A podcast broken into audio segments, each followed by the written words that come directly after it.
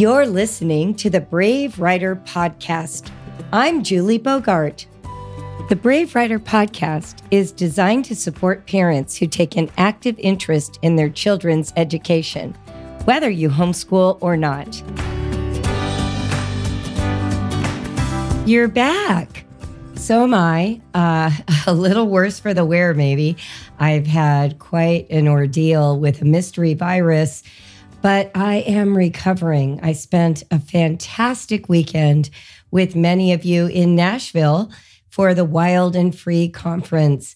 It was electrifying and so reassuring to be around all of you homeschoolers. And I just couldn't wait to get back to the podcast. So many questions were asked of me, and I just have a list as long as my arm now for topics to cover in the podcast. In fact, today's topic comes from someone who has subscribed to our text messaging group for the podcast. The question has to do with overcoming resistance in learning. And so that's what we're going to talk about today. What do you do with that kid who's like, I'm never going to need math. I'm going to be a professional baseball player. Or I don't need to learn how to write. I'm going to be an engineer. Or What's the point of learning history when it already happened? I don't need to know about what already happened. I'm focused on the future. Kids present us with very reasonable reasons for not wanting to learn. And the subject that they don't want to learn is the one that you think they should, right? It's not that they don't like learning, it's that they don't see the point of learning a subject that you have decided is important for them to have as a skill before they leave your home at age 18. So, what do we do about this conundrum? How do we help our kids who throw up a tantrum? Do we just collapse in the face of their anger or distress or tears? Do we muscle through and make them do it against their will, knowing it's good for them, like eating broccoli? I'm here to answer that question today, so stay tuned. Here we go. Hi, I'm Julie Bogart, and you're listening to the Brave Writer Podcast. So, what do we do about these adorable children that we love with our whole hearts who don't want to go with the program? I remember a mom called me years ago saying she had four strong willed children. And I said to her, Four. Wow, that's a lot. She's like, I know. And so I asked her to tell me about them. As it turned out, this mother had organized what she considered a really artful plan for covering all the subjects each day at the appropriate level for all four kids. She was very proud of this plan. She had spent a lot of thought and care trying to ensure that the kids would enjoy the subjects, they'd have ample time and support from her, and none of them wanted to do it. Each one had a different reason. Each one had a fit or a tantrum or a manner of resistance that really infuriated this mom. In her mind, in the lottery of parenting life, she had drawn the winning ticket for resistance for willful children. Somehow, she wound up with four of them. Now, as I was listening to her speak, a dawning realization occurred to me. And so I said back to her in my gentlest, warmest voice Is it possible that these four delightful children have a strong willed mother? she instantly paused. What do you mean? Said, Well, it's just really unusual to have four kids who all resist.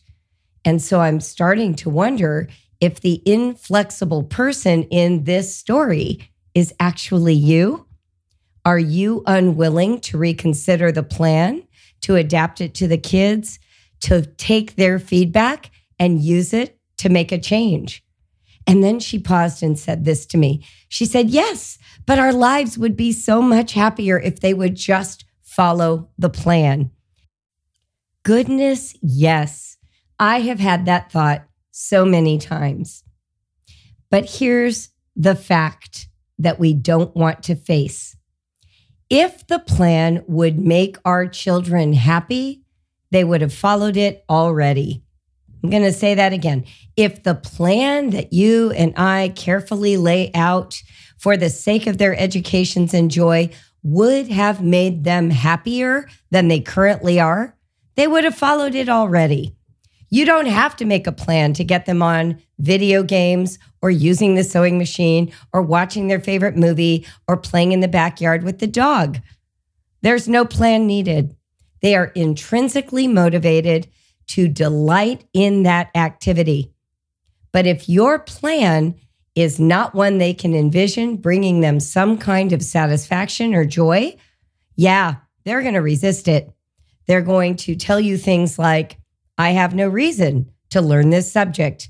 And you're going to feel frustrated because you can see the long view. You know they need this subject and you feel responsible with the task of teaching it to them. So, this poor mother and I, at the end, commiserated a little. I said, I totally get it. Your responsibility to give them an education is in conflict with their loyalty to themselves. And their loyalty to themselves says this I am not going to do something that is meaningless, boring, and has no current use in my life. when kids are loyal to themselves, it looks like resistance to you. And yet it is a gift because if we can start from the premise that this child is more willing to stand up to an authority in their lives when something doesn't feel right, we can start to know that we're raising really strong willed children. They will have a strong will around their 16 year old friends when they get there. So do not see that resistance as some kind of message to you about the failure of your leadership. See it as a tribute to their loyalty to themselves. So you're probably thinking now, Julie, okay, great. You've squared up the problem nicely. What's the game plan? They still have to learn math, they still have to learn how to write. Well, that is what we're going to talk about right now. What's clear to me is that parents are confusing two important issues. Parents care about their students getting the appropriate education, so they prioritize what they consider the right subjects taught in the right ways through the right programs. Meanwhile, your child is resisting, and that resistance is expressed as a global unhappiness with the subject or any effort required to address or learn that subject. So, on the one hand, the parent is thinking about, and rightly so, the responsibility to deliver an education. Meanwhile, the child is loyal to their own need for a happy and satisfying life. The parent assumes that education will not always yield happiness. The child assumes that they shouldn't have to learn unless they're happy. These are the two important issues that get confused in the minds of both parents and children. Parents often respond in two ways. One kind of parent doubles down and requires the child to complete the work despite the whining or complaining or poor performance. They might use punishment or reward to motivate cooperation. The other kind of parent tries to accommodate the resistance by making the task easier, letting it go for a period, or even just giving up. Like, oh, well, we'll just unschool math as sort of a waving of the white flag. This child is resisting. I don't want their unhappiness. I'll just trust that they'll get trigonometry, you know, when they're 35. The first kind of parent doesn't know how to get the child to be happy and feels some guilt about it, but their responsibility to do a good job helps them override that guilt. The second kind of parent doesn't know how to ensure that the child makes progress in learning, but at least they've preserved their relationship. So now let's look at a third way that will address both kinds of parents. Because whenever you're at one of these standstills where it's like happy children versus complete education, we often feel a kind of paralysis that kicks in. We feel like, I don't know which thing to prioritize. Is it more damaging for me to let the education go to keep a happy child? Or is it more ch- damaging to make a child miserable in service of education? Have you ever felt that conflict? I know I certainly have. So, first, let's establish the goal. The goal isn't just to get an education, it's for your child to want to learn, right? It's not enough just to drill and kill math all day. We want our kids to find math meaningful, to find it valuable in their own lives, to see that the trajectory of their future has a meaningful relationship to math. The goal is not for a child to be happy at all times. The goal is not for a child to merely get through and get done either. To create a desire to learn, the child has to find the work personally meaningful and useful in some way. We know this from brain research. If something isn't going to be used immediately, it will not be learned. It might be memorized and retained for a test, but that doesn't mean it'll be learned, you know, internalized, repeated, used because it has become valuable to the child. So much of what we ask kids to do is oriented to our adult vision, where they need to be next year or by adulthood. For kids, their vision is more immediate. What will this do for me today? So, for instance, when we're teaching phonics, a child who is being read to out of picture books every day understands that the goal of learning to read is so they can read these amazing books to themselves. Can you see how that correlation is so much easier to make? When we teach math, however, so often it's just a work of paper and pencil and abstraction. The child can't even imagine why it's important to figure out how to line up these numbers and compute and make them mean an answer. Meanwhile, you pull out the game Yahtzee, and suddenly adding the numbers together and seeing the patterns and making the regroupings has all kinds of meaning because it's related to a game. So the child is interested in what this subject will do for me right now in an area I value. We can toggle between these two visions the adult perspective that this subject is needed and especially eventually, and the child perspective that the subject should be relevant to learn now. One way to begin is to recognize that any task that requires repetition, practice, and skill is felt as unnatural initially. I remember really distinctly learning how to sew. My mom had a Singer sewing machine and she made all of our clothes when I was little. And so I got fascinated with sewing and wanted to run this machine, you know, where I could put my foot on the pedal and make it go really fast. One of her first instructions to me was how to thread a needle and coordinate it with the bobbin.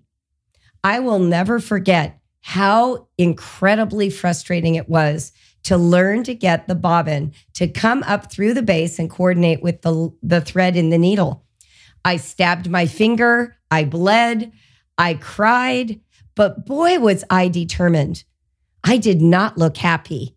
What I looked like was a child driven almost by a madness because that's how badly I wanted to sew. Happiness is not always the byproduct of struggle and learning. Motivation means I will work through the unhappiness and struggle because the outcome is something I value. The hand that grips the pencil may hurt. There aren't calluses, and the grip is strained or tight.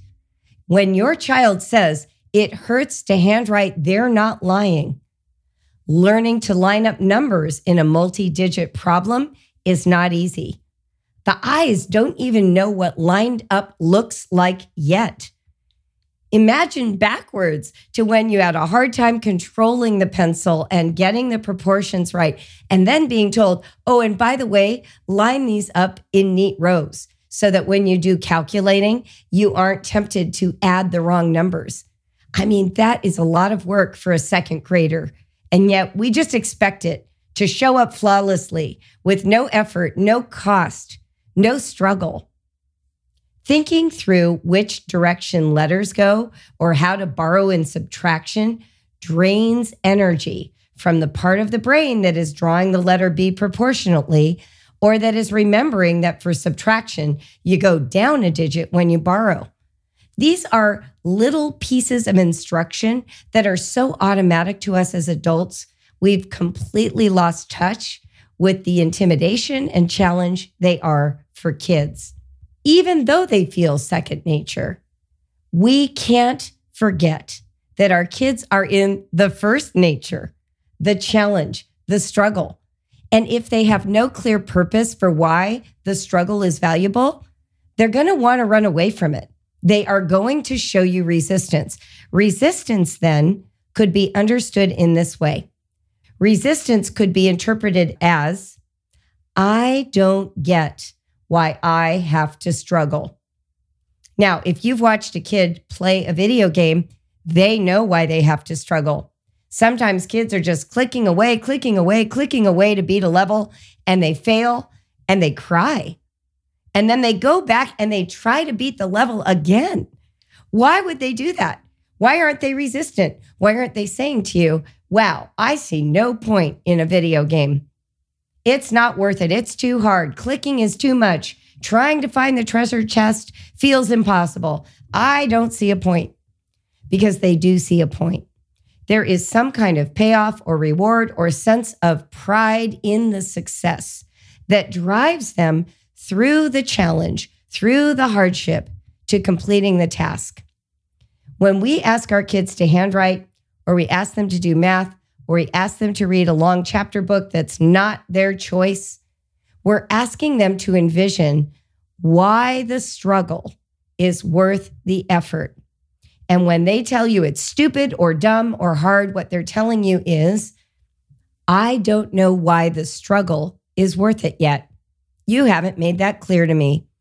And to just bully them as a parent and say, well, because I said so, or you'll never get into college or have a full time job when you're 40 years old if you don't learn this now, it's just not motivating. An 11 year old is not motivated by a vision of life at 35 or even 22. They need a tangible reason for why this struggle is important today.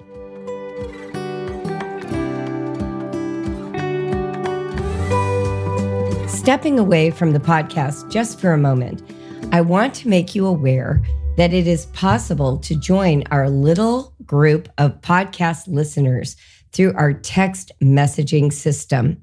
If you send the word pod to 833 947 3684, you will be able to receive messages from us reminding you of when the next episode drops. However, it has an even more important use. I want to hear from you. In fact, I am putting together a list of topics to discuss on the show based on recommendations from podcast listeners like you. You can tell me people to interview. You can give me topics for parenting or educating or awesome adulting. We can build together the kind of podcast that you would love to hear. So simply text the word pod to 833 947 3684. If you are in a country besides the United States, be sure to put a one in front of that number. I will put it in the show notes, so don't pull over if you're driving just to write it down. It will be easy for you to find later. Also, if you have any questions about how to use our program, which products or classes to purchase, we have customer service support members waiting on the other side of your phone, ready to talk with you personally and make sure that you have exactly what you need for a fantastic school year. So, again, the number is 833 947 3684. Text the word pod. The way we make learning meaningful then isn't through lectures about college readiness. We can't shame them into learning for the sake of keeping up with their age mates either. You can't say every third grader in America knows cursive, therefore you must learn it. That doesn't always motivate. Now, there are some kids for whom that might be enough. But for a lot of kids, especially homeschoolers, that's like speaking another language to them. They don't care about their age mates, they care about their lives. Sometimes we find it difficult to tie the lesson to a direct experience in the child's current life. So I'm telling you, hey, let's make it meaningful. And you're like, I really don't know how to make this meaningful yet. I don't know how to overcome this hump. Sure, we can roll dice and play games, but I feel like long division needs to be learned, and long division doesn't show up in Monopoly. So, how do I build an intrinsic motivation for long division? This is when we turn to a different kind of intrinsic motivation. Here's where parents can strengthen their hands.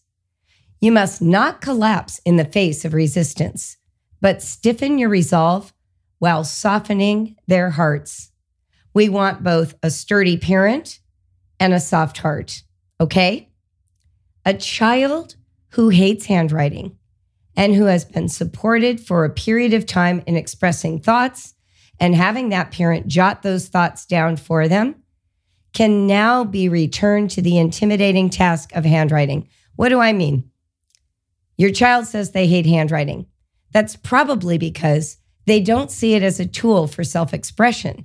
They see it as a torture for performance for an adult. So, where we begin in the Brave Writer program is not with handwriting. We start with the internal life of your child. We say, What's going on in there? Oh my gosh, you just told me the greatest story about our dog. I don't want to forget it, so I'm writing it down. Tell me more about what Benji did in the backyard oh my gosh, I'm going to write that down.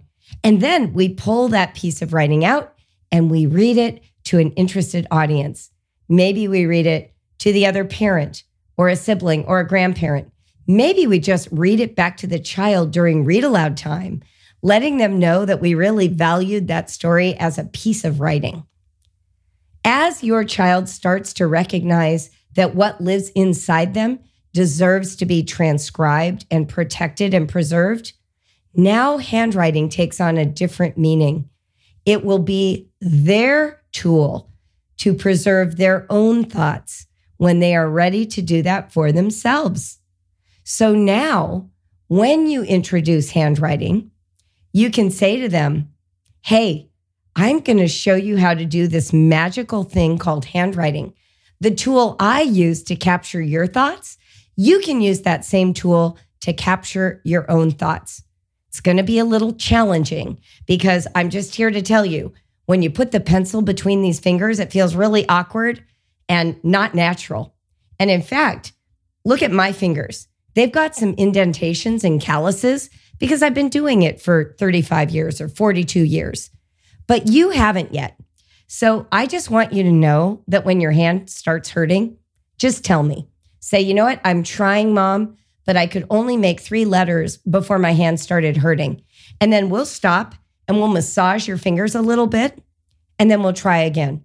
And if that's enough for today, we'll save it for the next day because, sort of like guitar playing or gymnastics or rope climbing, you have to build calluses so that your hand gets comfortable with this new task. Can you imagine starting that way? Really naming what the experience is going to be like? letting your child know that they have permission to tell you when they suffer, when they have pain, reminding them that this is going to grow gradually over time. They don't have to master it today. You might even tell them, I remember when I was little, I couldn't always know which way the B went or the D went. And so I learned this little trick that helped me remember and then teach them the trick. Part of what we do is we go into teacher mode. We're like standing in the front of the classroom again, talking to 30 children instead of having an intimate, personal conversation with this beloved child. But that's our task. Our task is to personalize learning. That's why we're homeschooling. That's why we support a child doing homework. Whether your kid is in school or not, you're the parent. You get to personalize learning for your child. You get to help them feel safe inside their own skin. You get to help them name their direct experience. And they get to know that when they tell you they're suffering, you're there to support them, to help them through it, not to ignore it by barreling forward and not to collapse in the face of it. You, as the parent, can come with the calm expectation that handwriting is a part of your parenting and education routine, just like toothbrushing. But we didn't expect our children to brush their teeth the second they could grip a, a toothbrush. We helped them brush their teeth. We showed them how we brushed our own teeth. We might have even let them brush our teeth, right? Because we knew that long term, toothbrushing required some practice, some dexterity, some familiarity with the practice. We got them all different flavors of toothpaste so they could see which one tasted best. We let them pick out the color of their toothbrush, right? We got involved in a child's toothbrushing experience. We didn't didn't just say to them, when you're 22 years old and living on your own, you'll need to be a toothbrusher. So let's work on it now at age 5. you can express the expectation that your child will learn toothbrushing, handwriting, long division without simultaneously needing your child to be joyful and outwardly happy about it. How will you do that? So let's try a little conversation. I wrote this script, it's in the show notes so you can read it. But I want you to hear the spirit, the flavor of what you can say when something feels challenging and your child throws up resistance. I know you find handwriting a little boring and meaningless and maybe difficult for your hands. I've watched you learn how to play soccer by kicking the ball on goal over and over again. Maybe just insert whatever repetitive task they've learned. Like you might say, I've watched you beat levels in Fortnite just by clicking that same mouse over and over again. Or I've watched you learn to brush your teeth by practicing with me every day for the last three years.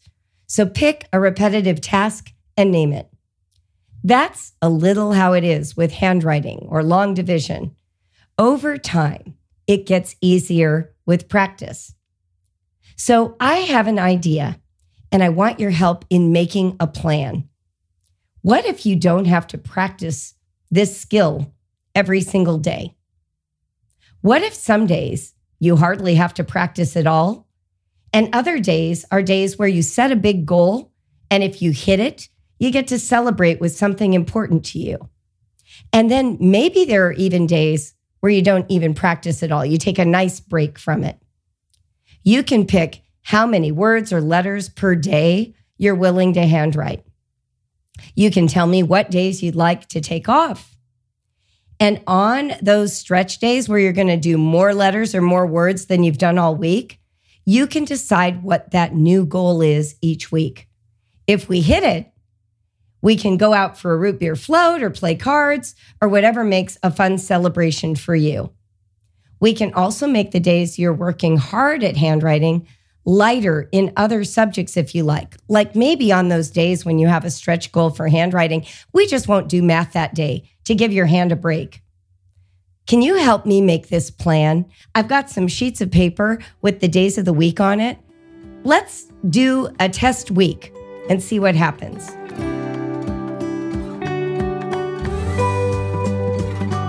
Let's take another break to talk for a moment about the Brave Writer online writing class program. Did you know what we do is absolutely unique in the market? I think we're the only ones. And do you also know that we started before anyone else? I was doing online classes in late 1999. We used email lists for me to communicate with parents, to read their children's writing, and to give what we like to call line item reader feedback. Goodness gracious, what is that, you ask? What it means is when you submit writing inside a Brave Writer online writing class, the teacher isn't just going to give a few cursory comments and a grade. Things like, don't use passive voice or unclear. Remember getting those comments and wondering what on earth you were supposed to do with them? Yeah, we know that doesn't work. In fact, research shows that those comments on writing lead to zero improvement in the next paper. Mic drop, please. That comes from a book called Growing a Writer by Knoblauch and Brannon. So, what does produce change in a student's writing? You know what it is? Conversation, making meaning from the writing they offer. So, what you're going to hear from our coaches is what we call reader feedback. That means that the coach is reading your child's writing as a reader looking to be entertained, informed, and enriched. So that coach might write something like, Powerful opening hook. I found myself curious to know what happened to you next. A little further on in the same piece of writing, they might say, You have a great adjective here. They might go further and say, I'm now trying to imagine the actions you took. What are other ways to describe building a sandcastle? And as they work through the piece of writing, they're providing support, humor, conversation, and hints at what that child can do to enhance their writing. What we've discovered is that our students are highly motivated to make those changes because it's going to engage a reader. They're not trying to perform for a grade. Our online writing classes then are delivered through writing we write out the instructions. We interact with our students through written engagement. Interestingly enough, even the questions the students write have to be put in writing. What does that do? It creates a writing culture where the student starts to shift the way their brain thinks to self expression in writing. In other words, they're not listening to a lecture, conversing in a chat, or asking questions with their mouth. They are using the reading and writing centers of their brain throughout the class, even when they're not submitting a piece of writing. And what that does is it trains the mind to hook up with a hand so that that student can produce writing no matter what the task is in front of them. Our classes have been award winning they are 22 years in the making. We've taught tens of thousands of students. We have seen students go on to get scholarships and get into college and turn writing into their professions and careers. If you are interested to know more, go to bravewriter.com slash online classes and you will find our class program. I want to recommend to you Brave Writer 101 if you're brand new. This class is especially good for kids between the ages of 9 and about 14 or 15. You, the parent, will be enrolled in this class with your student, and together you will build a partnership, an editor and a writer together that will be a loving, supportive, effective relationship that advances your child's writing skills. I hope you'll give us a try. Head over to bravewriter.com click on the link to online classes and get started today. The point here is your child will no longer be facing an endless march toward misery of committing to a daily, ill defined task that never leads to any sense of accomplishment or celebration, but feels like eternal torment. The resistance that you see in your child is so often about the feeling of, oh no, I'm doomed. I'll have to do this awful thing forever, every single day of my life. So I better say I will never need it so that I can stop the lifetime sentence. That's what the resistance is all about. Your child is facing climbing a mountain and there is no marked path there are no snacks. There is no vista to look out at. You're just saying, we will get to the top of that hill, and you have to be there by the time you're 21. And we are going now, and all of it will be hard. And I don't care if it's hard because I am your mother or I am your father. But what if We approached that mountain and we said, We're going on a hike. The top of the mountain's the goal, but that's a long way off. Here's the good news after our first 100 feet, there's a little vista, and we get to look out, and you're going to see some elk. And uh, while we're walking, we're going to eat a snack. And anytime you get tired, we can just sit down for a little while. There's no rush. And then I'm bringing a tent. And so there will be days where we're just going to pitch a tent and spend that day playing in the new vista. Like we'll play a game, we'll read a book, we'll just relax here for a little bit, and then we'll hike again. That's what I'm suggesting as a way to address resistance while still valuing the skill and not collapsing in the face of your child's terror of being tormented. We can support these learning experiences with all kinds of contextual props. So, snacks, some music, letting the cat sit in a child's lap so they can pet it, letting them light a candle. I don't know why that's magic, but it just is. You can even move the location. Maybe put the handwriting on a clipboard and let them sit outside in a comfy chair or tuck them into the corner of the sectional. We can sit by the child to lend emotional support. We can notice when a child's attention flags and let them know it's time for a break. Surprise them. They look like they're struggling. They're starting to collapse. They're starting to rest their chin in their hand. And you could even say, Wow, looks like you got as far as you can for today. Let's stop before you start hating it. Can you imagine what a child might feel if you named that and gave them permission to take a break? We can even suggest they do some jumping jacks or they run up and down the stairs three times and then come back and continue. We can also ask for real feedback. What was difficult today? What felt easier than usual? What part of what you worked on feels like something you want to focus on more? What's something you've already got dialed and you don't want to have to keep boring yourself by repeating it as a task? These are the strategies we use when we meet resistance. We're not here to insist, we're here to invite. And when we invite, we take into consideration the whole person, not just our goal as a responsible adult in a child's life. Education, then, is not about forcing a child through lessons or ignoring what causes pain. It's about learning how to support learning in the face of big, scary challenges that feel tedious or painful to the child. It's about meeting the corresponding need with the appropriate support. And I know you can do it. Dig deep. Think back to what it felt like to be a child. If you don't know, you have experts living in your family. Talk to your child. Ask them, what does it feel like to learn to handwrite? What's going on in your stomach, in your hands? What's your mind saying to you while you're handwriting? Where are your eyes? How are they looking? Are they looking at the letter? Are they looking at your hand? Are they looking at the line?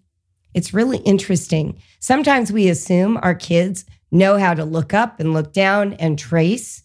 They don't. Sometimes, even just reminding them to look at the example and then look down at the line they're writing on is a tip they don't have. So get close to your child. Be a detective. Be a supportive, curious, loving parent, and you will see learning bloom. And by the way, if you don't have strategies yet for how to overcome that resistance, that's okay. Take some time away from the subject and reintroduce yourself to it. I know for me, when I was teaching things like fractions or long division, I couldn't even quite remember what the steps were. So I took time to re experience what it felt like to learn that subject. I read about it, I practiced on my own, I imagined my child, and then I taught it. I didn't just turn the page in the math book and say, oh, it's time for long division. Okay, here's what you do. If you go slow to think about the resistance and to think about the subject and how to provide that support, when you actually meet your child in the moment, you will have so much more spaciousness. you won't feel all contracted and nervous. You'll feel spacious and open to whatever the moment presents. Thanks for joining me today. This is the part of the podcast where I ask you to leave a review. You can leave stars or words, whatever your choice is. If you've already left a review, thank you so much. You never know, Natalie might read yours one of these weeks. The truth is, I love podcasting and I couldn't do it without you. I'd love your ideas for the next topics you'd like me to discuss on the show. To let us know, reach out to us via our SMS or texting number. That number is 1 833 947 3684. I know that's a mouthful. Don't worry, it's in the show notes. Simply text the word pod to be added to the podcast group, and then just text us any ideas you have for future shows. We're already building a beautiful Excel spreadsheet with all your ideas. Hey everyone, Natalie with the Brave Writer team. Here again, looking through five star reviews, and today's comes from Pama Uma. I read the book The Brave Learner months ago, which was enlightening. I just recently came across the podcast and have been listening nonstop. I enjoy your approach, your honesty, your tone, and the content you've put out. Thank you for sharing your experiences. Thanks, Pama Uma. Today's episode was produced by Nova Media with support from team members Jeanette Hall and Natalie Miele. I'm Julie Bogart, author of The Brave Learner and Raising Critical Thinkers. I'm also the founder of BraveWriter.com, an innovative approach to writing instruction. You've been listening to the Brave Writer Podcast. Until next time, keep going, think well. I'm rooting for you.